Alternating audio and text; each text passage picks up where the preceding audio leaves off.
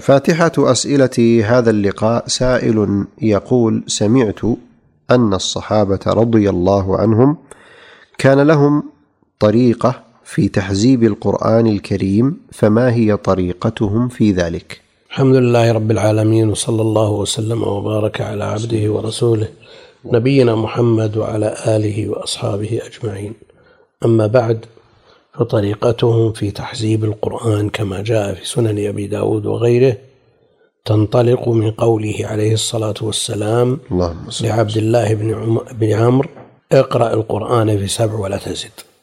فهم يحزبون القرآن على ثلاث يعني من السور في اليوم الثاني خمس وفي الثالث سبع وفي الرابع تسع وفي الخامس إحدى عشرة وفي السادس ثلاثة عشرة وفي السابع المفصل. المفصل.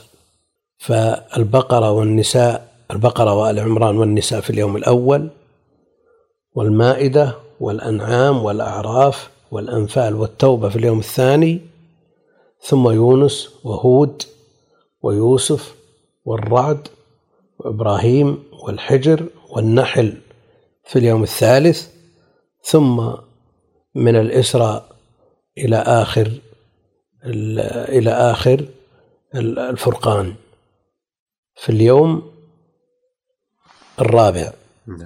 ثم من الشعراء إلى ياسين في اليوم الخامس. ثم من ياسين إلى قاف في اليوم السادس. ثم من قاف إلى الناس في اليوم السابع. هذه طريقتهم في التحزيب وهي متقاربة. اليوم الأول والثاني على خمسة أجزاء وفي البقية على أربعة تقريبا تزيد قليلا أو تنقص قليلا. المقصود أنها متقاربة. وعلى هذا التقسيم في في يقرأ الإنسان القرآن في سبع من غير مشقة. ولو جلس من صلاة الصبح إلى ارتفاع الشمس وزاد على ذلك قليلا لكفاه ذلك. وإن اقتصر على ارتفاع الشمس وخرج إلى عمله ومهنته ثم جلس مدة يسيرة ربع ساعة أو نصف ساعة في وقت آخر أكمل حزبه من غير أن يتأثر عمله في دينه ولا في دنياه. ولكن الحرمان موجود لدى كثير من من الناس. هذا لمن أراد أن يطبق وصية النبي عليه الصلاة والسلام لعبد الله بن عمرو. اقرأ القرآن في سبع ولا تزد.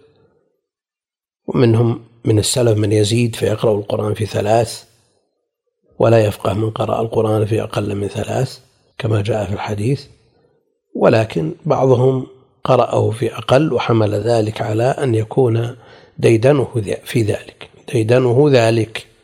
وأما استغلال المواسم والفرص والمضاعفات والأماكن الفاضلة فيكثرون في من قراءة القرآن. طلب الأجر والثواب المرتب على القراءة فإن في كل حرف عشر حسنات.